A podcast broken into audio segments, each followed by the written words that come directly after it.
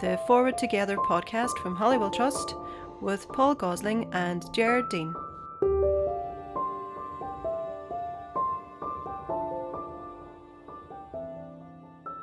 Welcome to episode 11 of the Forward Together podcast. I am Jared Dean. I work for Holywell Trust and I'm delighted to be joined today by Paul Gosling. Paul, how's it for me? Ah, as good as ever, Jared. Good man, good man. Right, we're about to have over the next couple of episodes conversation about integrated education with a, a couple of guests.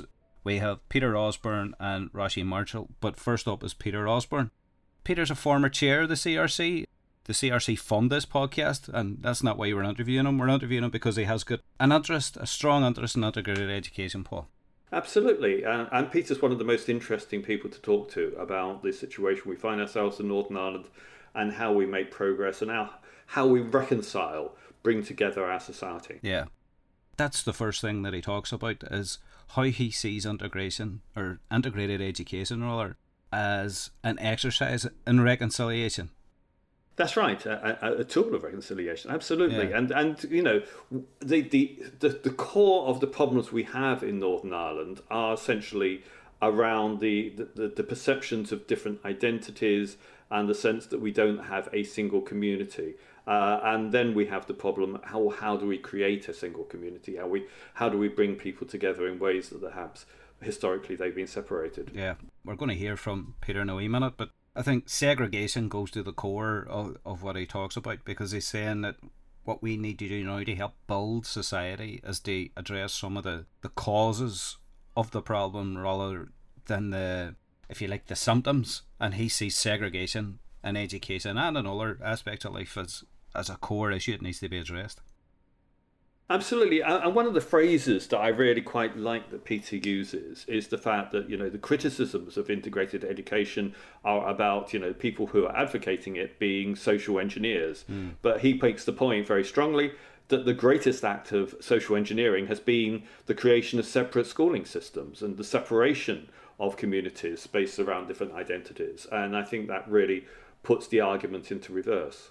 Yeah, and of course then there's the, the economic aspect of the of the argument. And it's interesting that he takes a slightly different approach to the economic argument. It's not just you know the the usual one that you might hear having two of everything costs you more but it's the consequences of not doing things in a shared and integrated way that we also have to deal with that cost money Absolutely, and and vast amounts. I mean, it has been suggested it's a, a, a, billion or a billion and a half a year of the the cost of having duplicated services and separated communities um, and uh, yeah, clearly that's a, a, very wasteful structure of society. Mm.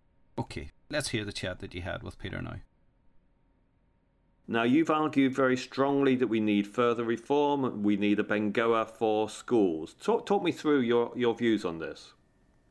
I, I have, and I come partly from a perspective of looking at what reconciliation is about, some of the criteria that have been set. And the best criteria that I've come across was used by the peace programme 10 years ago, Hamber and Kelly reconciliation criteria, which talked about, amongst other things, uh, in order to resolve conflict and promote reconciliation, you need to go back and make the structural changes to the structures that help create segregation of the conflict to start with.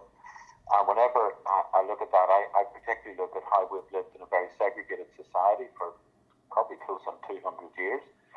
And therefore, there, there, there is a requirement, there is a real need to make the structural change uh, around education and around how uh, children and young people are brought up. Um, because at the end of the day, it's about relationship, and relationship dismantles prejudice. And if you have people from different backgrounds in the same classroom together, uh, then they will uh, emerge as uh, young adults with a much differently shaped attitude to the other uh, than we're currently doing. I, I think the, we need to, uh, in the sense of making the structural changes that give rise to the conflict, we need to tackle the causes of the problem, not deal with the symptoms. The cause of the problem here is about segregation. That leads to symptoms like sectarianism and all of the other stuff that we see in our everyday lives very often. So it is really important to make those structural changes. I suppose there are, there are two arguments for reform, and we need to be clear about not confusing them because putting aside for one second the issues around uh, the impact on a sectarianized society, there's also the financial issue. And we've got figures this week from the Education Minister indicating there's still more than 60,000 surplus places in schools. Um, but the Education Minister wouldn't put a cost on that. Um, on the other hand, we know that's about 35,000 fewer surplus places than in 2006. So, so reduce we are gradually reducing the number of surplus places and the cost associated with that, but on a slow basis, and that feels as if it's a waste of money. Well, it is a waste of money. There, are a number of arguments uh, that are relevant. Uh, uh the, the, social arguments, are, and there's the economic arguments, with political arguments. On the economic argument, you can put a figure on some of this stuff.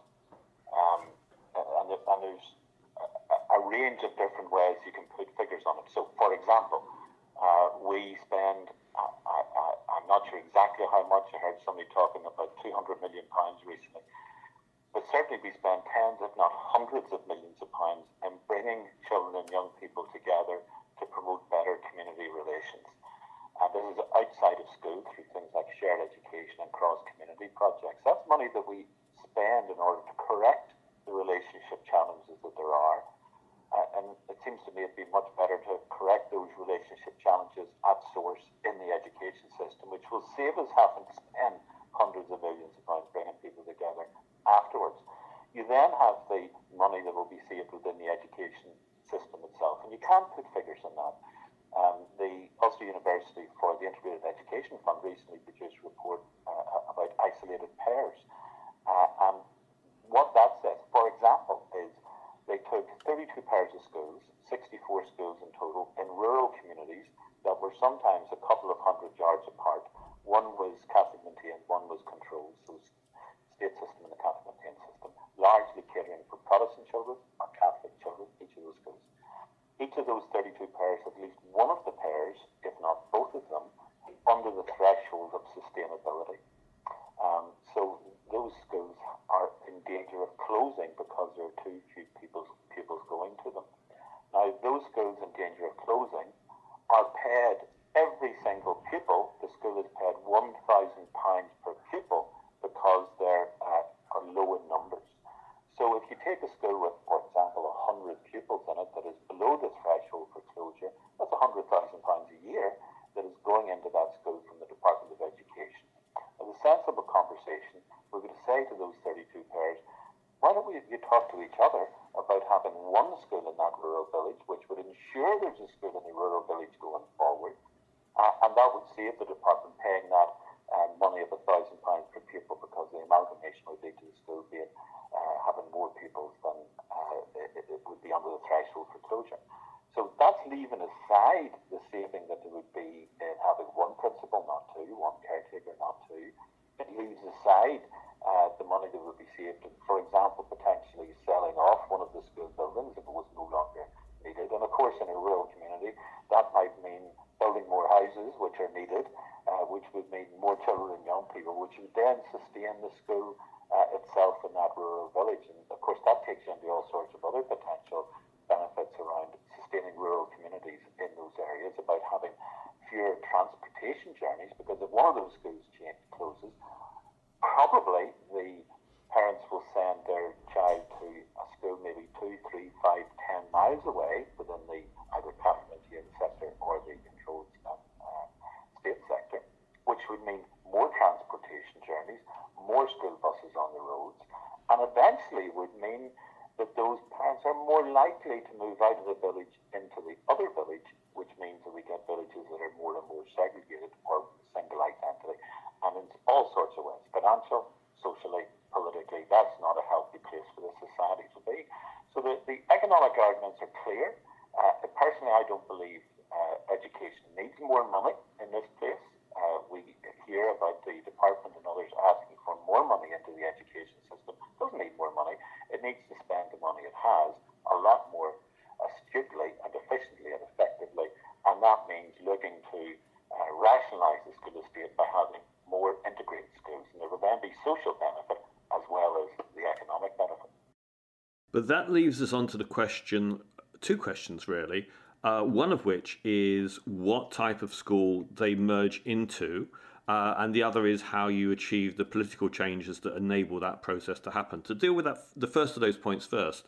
Um, we've got an issue, I think, with one of the primary schools in Northern Ireland where they were going to be merging with another on a shared estate and uh, a, a, Catholic priest has offered to resign from uh, his parish because he's opposed to the idea that the new shared school has a single building rather than two buildings. So, so what's your idea about how we move forward? Is, is a shared approach appropriate, or do we have to move whole hold onto integrated schools?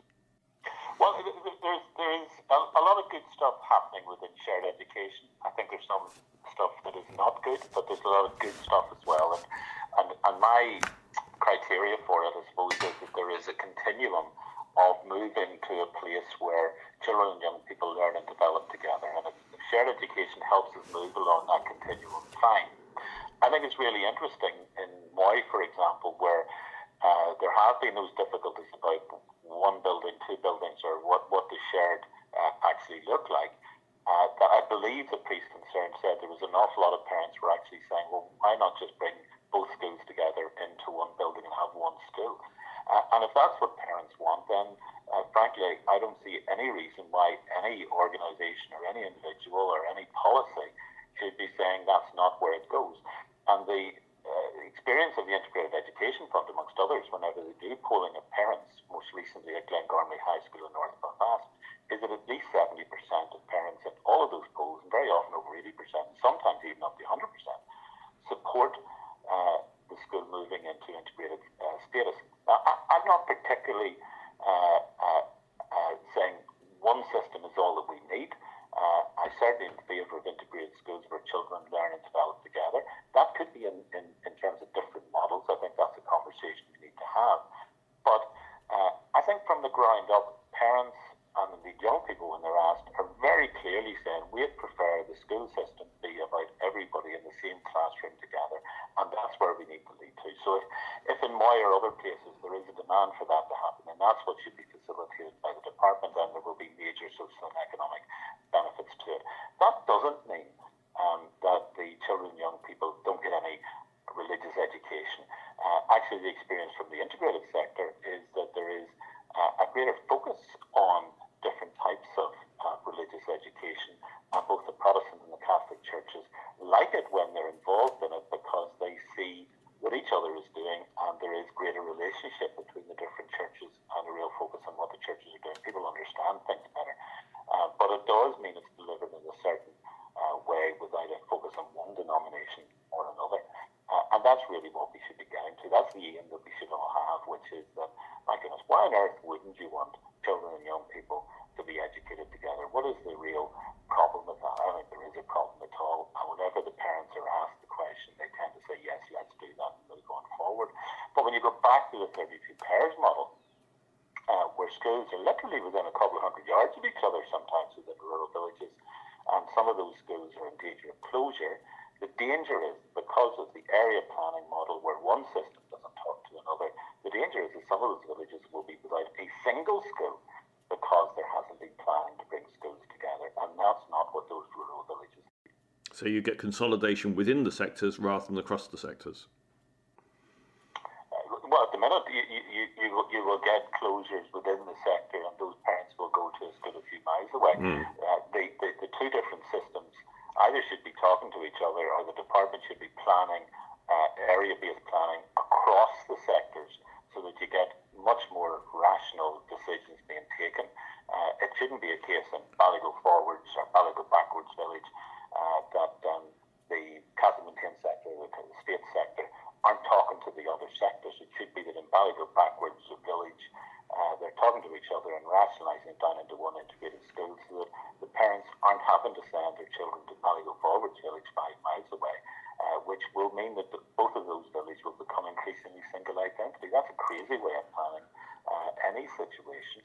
And for the schools themselves and the department, uh, if you can rationalise the two schools into one integrated school, whether you call it integrated or not, don't care, but one school that takes people from all sides of the community in a village, uh, then not just are you saving hundreds of thousands of pounds to the education budget, but you're going to have a village that is making real structural change about how those young people grow up within that village.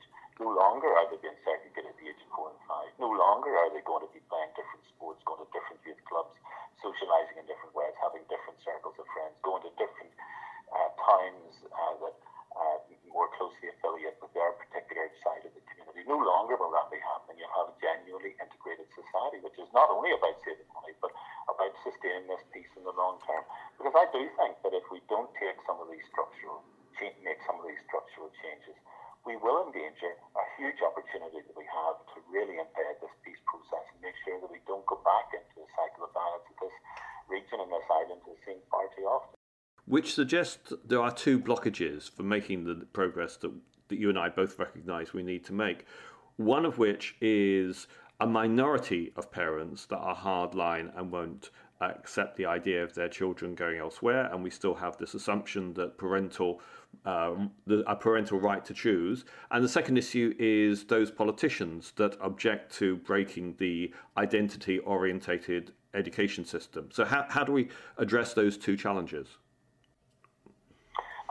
There, there are a number of blockages. I think that you've, you've identified uh, potentially two. I, I do see a change happening in the political side. Uh, it's not just about the schools. For example, in fair employment, uh, exemption in schools shouldn't exist. I do get a sense from some of the things I hear politically that the politicians are recognising that. Uh, for example, around teacher training colleges, to have two teacher training colleges when really we should only have one, and that again costs millions of pounds extra to sustain those two teacher training colleges, is ridiculous. And I do get a sense that there's a, an acknowledgement of that politically. And of course, uh, there was a debate in the Assembly recently where politicians did say that they wanted to see an independent review of education, and that, in, in terms of new decade, new approaches, talking about a single education system. I think politicians are, are increasingly seeing the rationale, rationale of it, but of course, it takes great courage to uh, actually go the, the, the, the, the, full mile and, start to make those sort of policy and legislation changes, which is what they should do. So I think there is some shift around politicians. I think there is a shift around parents as well. I think you're probably right. There are uh, a number of parents who don't want to see a change to the system. Some of that uh, I understand the rationale of. We have uh, parents who were brought up within those different systems. There is a loyalty to the schools and a loyalty to the systems that they that they experience lot of the education uh, that we have is very good. Some of it fails the uh, fails young people because of the um, lower low qualifications far too high, many lower, no qualifications young people going through the system, but, but a lot of the education is very good. And so there is a loyalty to what people have lived through and, and, and experienced themselves, and they want their own children to have the same thing. But of course, changing how we educate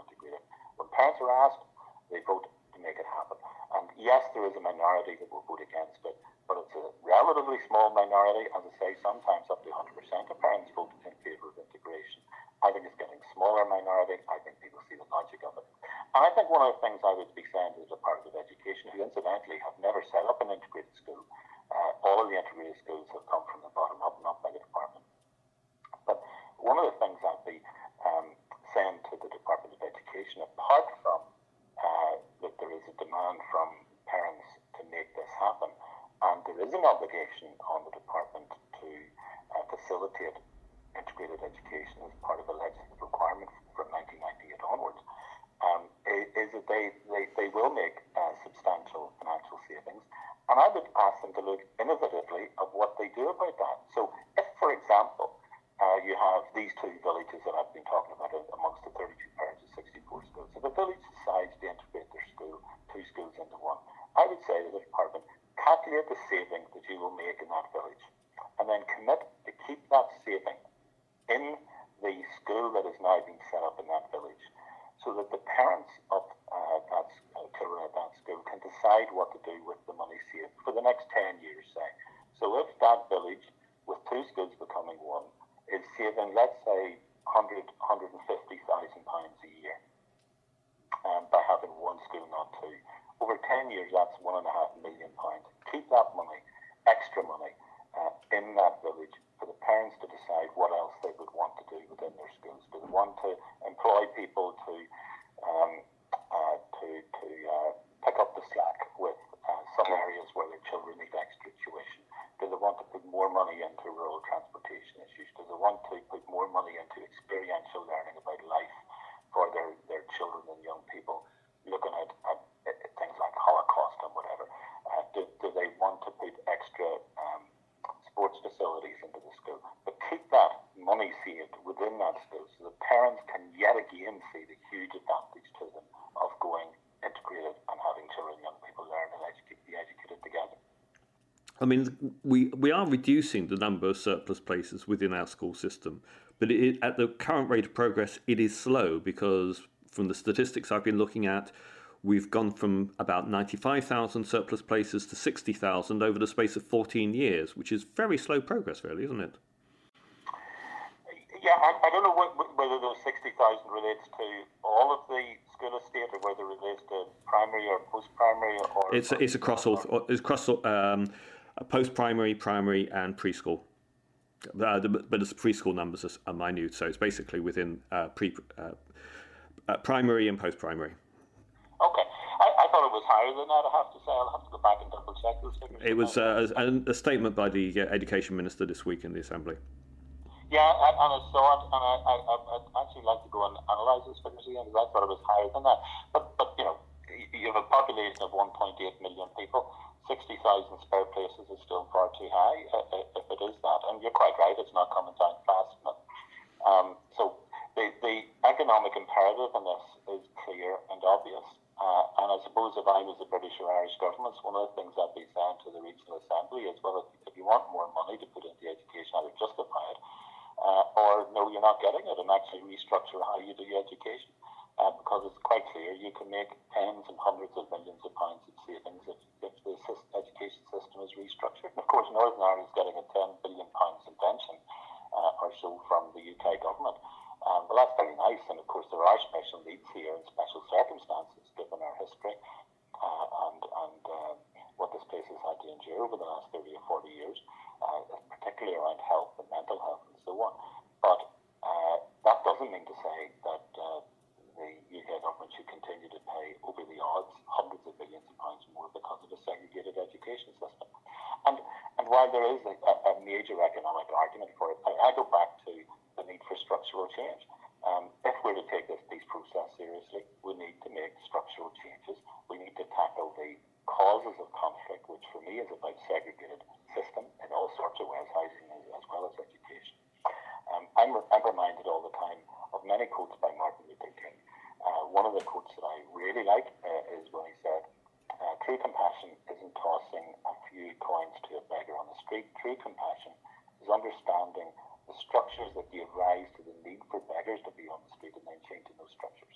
And in Northern Ireland, true wisdom isn't about putting thousands or millions of pounds more into cross community activities. Uh, important as they are, and, and uh, where we are in Northern Ireland at the moment, true wisdom is understanding why we need cross-community activities and then changing the structures that has given rise to that need. And the structures that give rise to the need for cross-community activities are the segregated patterns of living, the segregated nature of our education system. It, it just is, is the greatest act of social engineering 200 years ago and since to separate our children at four and five years of age and send them to, to different education changes the pattern of their lives. So ultimately, it'll be people like me who I was 18 before I had my first honest conversation with somebody from a Catholic background. A scandalous situation that we impose on our children and young people. It is social engineering, and we need to change that social engineering so that young people aren't turning left and right at the end of their path when they leave their house. One going to a Protestant or a state school, and the other going to a Catholic or maintained school.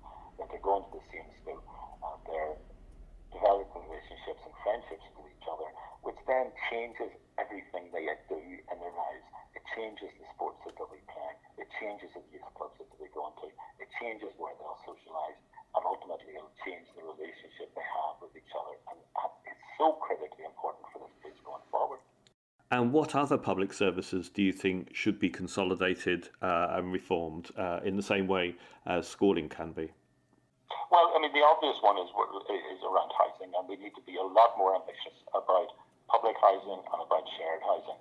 Uh, so, the uh, I was pleased to, to, to see last week while that they have uh, increased the number of shared housing to close to 1,500 units over the next 10 years. That was more than the 487 for the initial plan. 487 over 10 years is is less than 1% of the total new housing stock going into Northern Ireland. So it's not as ambitious as it should. Uh, we need to have a lot more focus on shared housing where we're bringing different people from different backgrounds together. There is major demand for housing, especially uh, in some of the major urban areas, but also in the rural areas where rural communities are looking to sustain themselves, uh, and that includes housing and schooling. Um, uh, so we need more ambitious vision for that, and we need to then uh, defend the policy of shared housing uh, when we have it, which means we need to make sure there aren't paramilitary flags go up in some of the shared housing schemes and so on. But that's an argument for the last two or three years, and hopefully people have learned a lesson from what has gone uh, on. But I, I do think it, it, it, it, it's a chicken and egg situation, and I think the education issue is the the fundamental issue because uh, if you can get young people growing up to be adults and they have a very different uh, thought about how they live their lives with others, um, then the housing issue and some of the other issues will resolve themselves much more easily. So now, you and I have talked in the past, Peter, about the role of citizens' assemblies. Do you think citizens' assemblies are a way that we could actually move this process forward to, to integrate public service provision, including schools and social housing? I, I think citizens' assemblies and civic engagement more generally is something that we really need to uh, put more resource and more thought into. Um, I, I, visited the Citizens' Assembly in Dublin two or three years ago when they were looking at a number of issues that, that uh, were on uh, their agenda, and I was hugely impressed that you had 100 people coming together, uh, a real mix of people from across Ireland uh, different ages, different geographical areas, different socioeconomic backgrounds. They had no political agenda. And when I saw how they were engaging on the issue, in, in the case that I looked at on environmental issues, it was very clear they were highly engaged, first of all, but they were looking at evidence. And everything they were considering was about where does the evidence lead us. I think it's natural that uh, people, especially, uh, I think it's understandable politically, if you look at it and then you try and look at your constituents and who, uh, and, and politicians will slightly shape or nuance policy based on the different um, constituents and the different interests that will that will uh, that they will engage with. Uh, the Citizens Assembly looked at pure evidence and they come up with conclusions based on the evidence to say here's the right way forward. It's a hugely impressive exercise uh, in local democracy and citizens engagement. And whenever you look at the Citizens Assembly in the South uh, and what they had done either through the Constitutional Convention with same-sex marriage or with the Citizens Assembly on reproductive rights and abortion, uh, then they have dealt with some of the most challenging issues in Ireland, come up with uh, conclusions that are evidence-led, that then got the support, A, process-wise through the Dáil, but then uh, the support of the, the elected themselves through referendum. So they can provide answers to some of the more challenging issues that politicians find really difficult to deal with, understandably so. So I, I think there is a real role for a citizens' assembly in Northern Ireland for all sorts of different reasons on all sorts of different issues. I don't think anybody should be suspicious of the motives because when I saw it in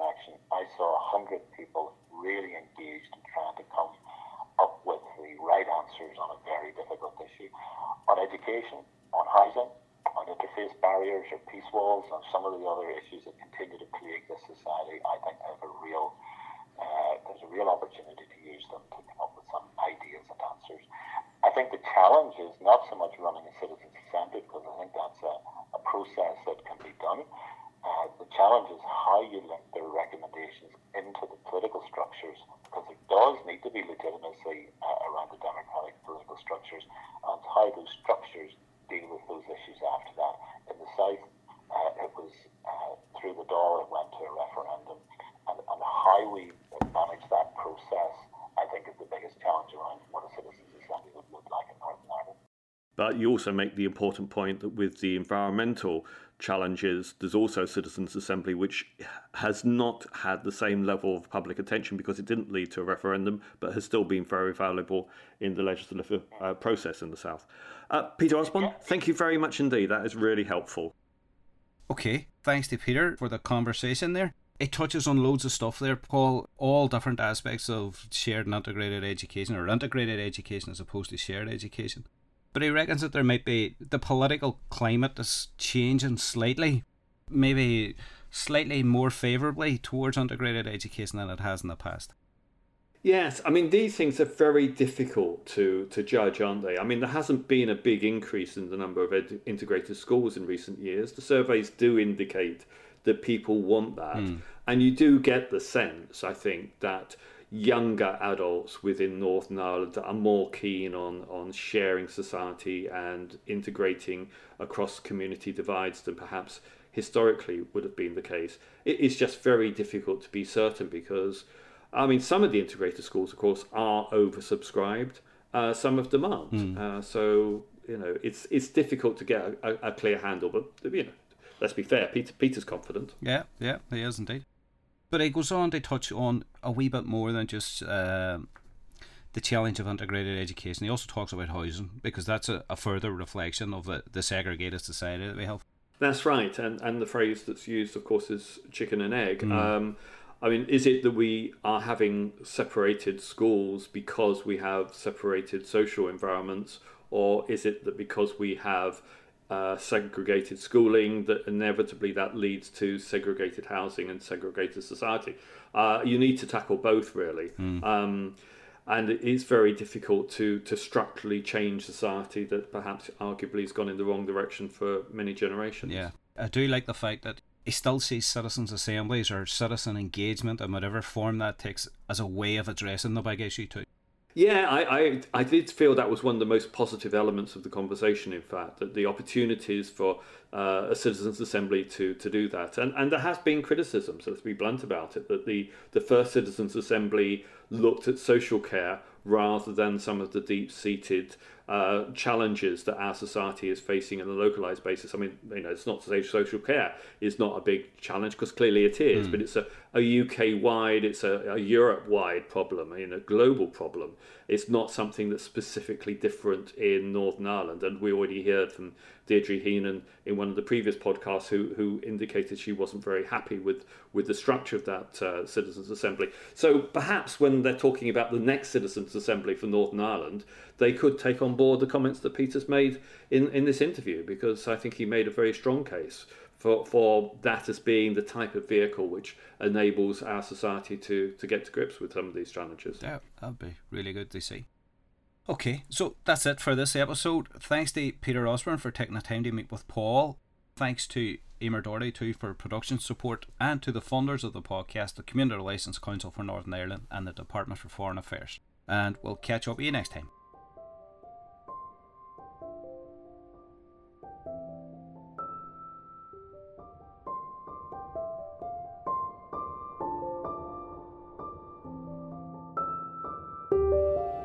Community Relations Council for Northern Ireland supports this podcast through its Media Grant Scheme and Core Funding Programme.